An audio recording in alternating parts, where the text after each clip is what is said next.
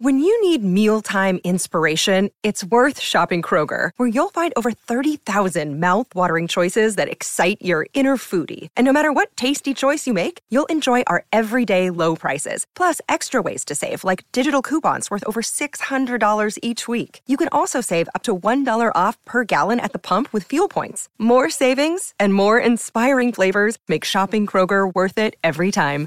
Kroger, fresh for everyone. Fuel restrictions apply.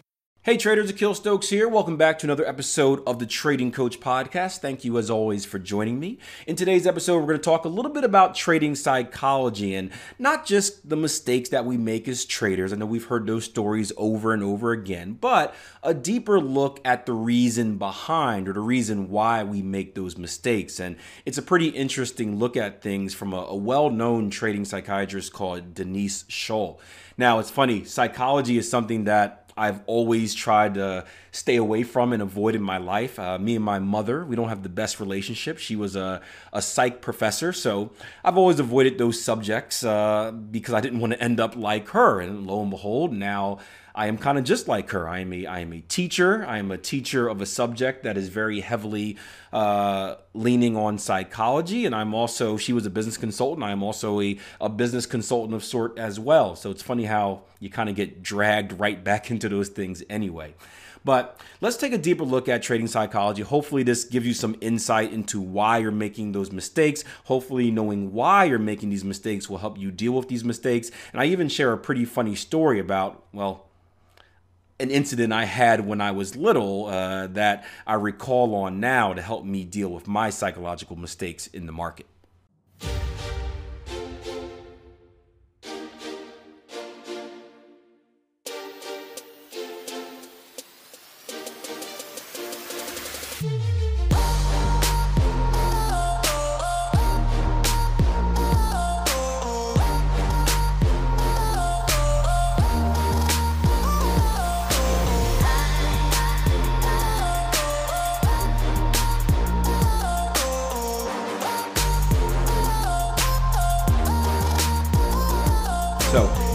It's funny when you when, when you become a trader, you, you you learn a lot about yourself, and when you can learn not just what you're doing, but the reasons be- behind why you're doing it, it makes your life a lot easier. Um, are any of you guys familiar with the the with a lady named Denise uh, Shull? Trading psychology, yeah. So she's above my pay grade, obviously, but she goes into a lot of stuff even deeper about really okay so we know that we're traders we know that we make mistakes you know we have emotions um, but the key to, is figuring out why we're making mistakes. And she takes it deeper all the way back to like your childhood. And how did how did you feel during certain periods of your childhood? Like when you were punished when you did something good when you did something bad what were those feelings like? And and really if you can understand those type of feelings because that's you know in a way when we go to the market we basically duplicate things from our past, right? so if we can understand why we feel a certain way in certain situations going all the way back to when we were kids, we can kind of understand it more now as adults and, and manage it. Right? So, you know, a good example would be would be like say like say as a kid you're you're the type of person when you get in trouble instead of like being, you know, ah, yeah, sorry, mom, I did it. You're the one that fights back. And, and you're like, I'm going to create every excuse not to lose this battle, right? right? Any of you guys like that? You got in trouble and you know you're in trouble and you just keep making up excuses and you don't admit it. You just, you, no, do this, do that, do that, do that. Well, the same thing's going to happen in the markets, right? When you when you take a trade that you're not supposed to take, and a certain trading coach calls you out and says, "Hey, um, were you supposed to take that trade? Because I, I, remember talking to you the week before, and you said that your rules were to wait for a higher high, higher close. Well, instead of being like, ah, yeah, Keel, you're right, you know, my bad, you know, bad trade, I'll exit right away. What do you think that trader is going to do? They're going to be stubborn, right? They're going to they're going to fight against you. They're going to create excuses and stay with it. Now, you take that scenario, and maybe it's not them talking to a trading coach, but them just being in a trade themselves. And typically, when people break rules, you don't break rules by accident. I do make mistakes. Sometimes I break rules by accident as a trading coach, and, and it's it's more so like uh, focus based stuff. Like I'll I'll draw a fib in from the wrong mark and, and think it's a 1618 when it's really not because I missed the wick because I was working too fast. I'm like, ah, actually, that's actually not a 618. I'm, my bad. I make mistakes like that. Um, and that's okay. Um, obviously, you don't want to do it, make it a habit, but it's okay. It's human nature to make small mistakes. But very rarely do you make a mistake where you're blatantly wrong and deep down you don't know that you're blatantly wrong right? You you pretty much know or don't know what type of trade you should you should be in. Is is, is am I correct in saying that? I mean, if you're not a double top trader and you take a double top, I mean, come on, you can't be like, oh, oops, you know you did bad, right? So imagine that trader in that same scenario where they know they did something wrong for whatever emotional reason, and now they're involved in a bad trade, and they have they have they have two choices, right? One is exit immediately. That's what they should do. Admit that, hey, I'm wrong, my bad. I goofed up. I got emotional. Let me just cut my losses or, or just cut losses or wins, doesn't matter. Let me get out of the trade. But the trader that is stubborn, the trader that wants to fight instead of admit that they're wrong, right? They're going to stay in that trade.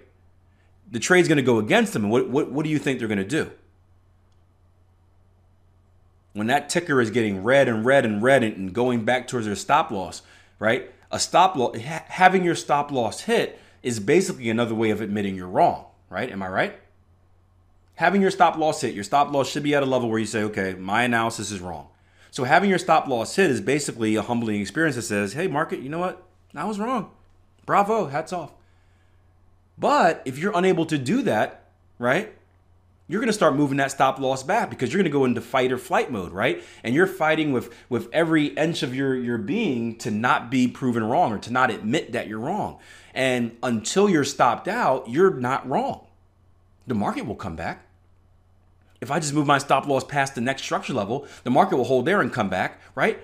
What you're doing, people aren't doing that because they're necessarily afraid of being of losing money. I'm sure that's part of it, but I think a lot of it is ego. They don't want to be proven wrong. They don't want to admit that they're wrong.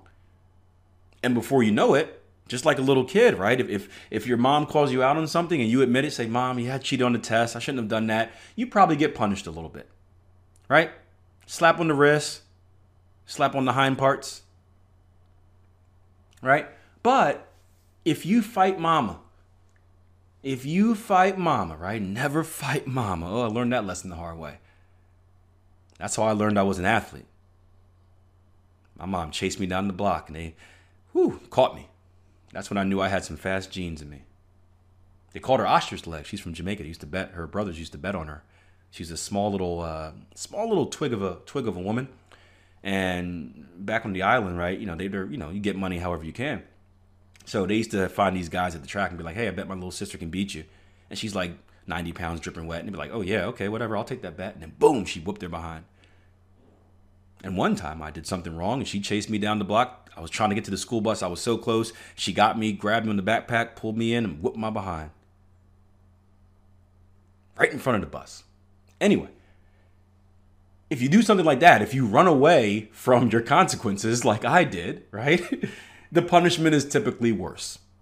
And same thing like moving your stop loss back. You move your stop loss back where, well, would have been a 15 pip stop you took. Now it's a 50 pip stop. You just made your situation worse for no reason. For no reason. So it really does. If you ever get a chance to read her book, I haven't read it yet. It's, it's I really want to focus on it. That's why I'll probably read it on my way over to over to London or whatever. Um, if you ever get a chance to read her book or hear any presentations for her, it's really deep, like real psychology, mommy issues, going back to this and that. It's it's interesting though, and I, I truly think as a trader, the more you understand about yourself, the more you kind of can control yourself in the market.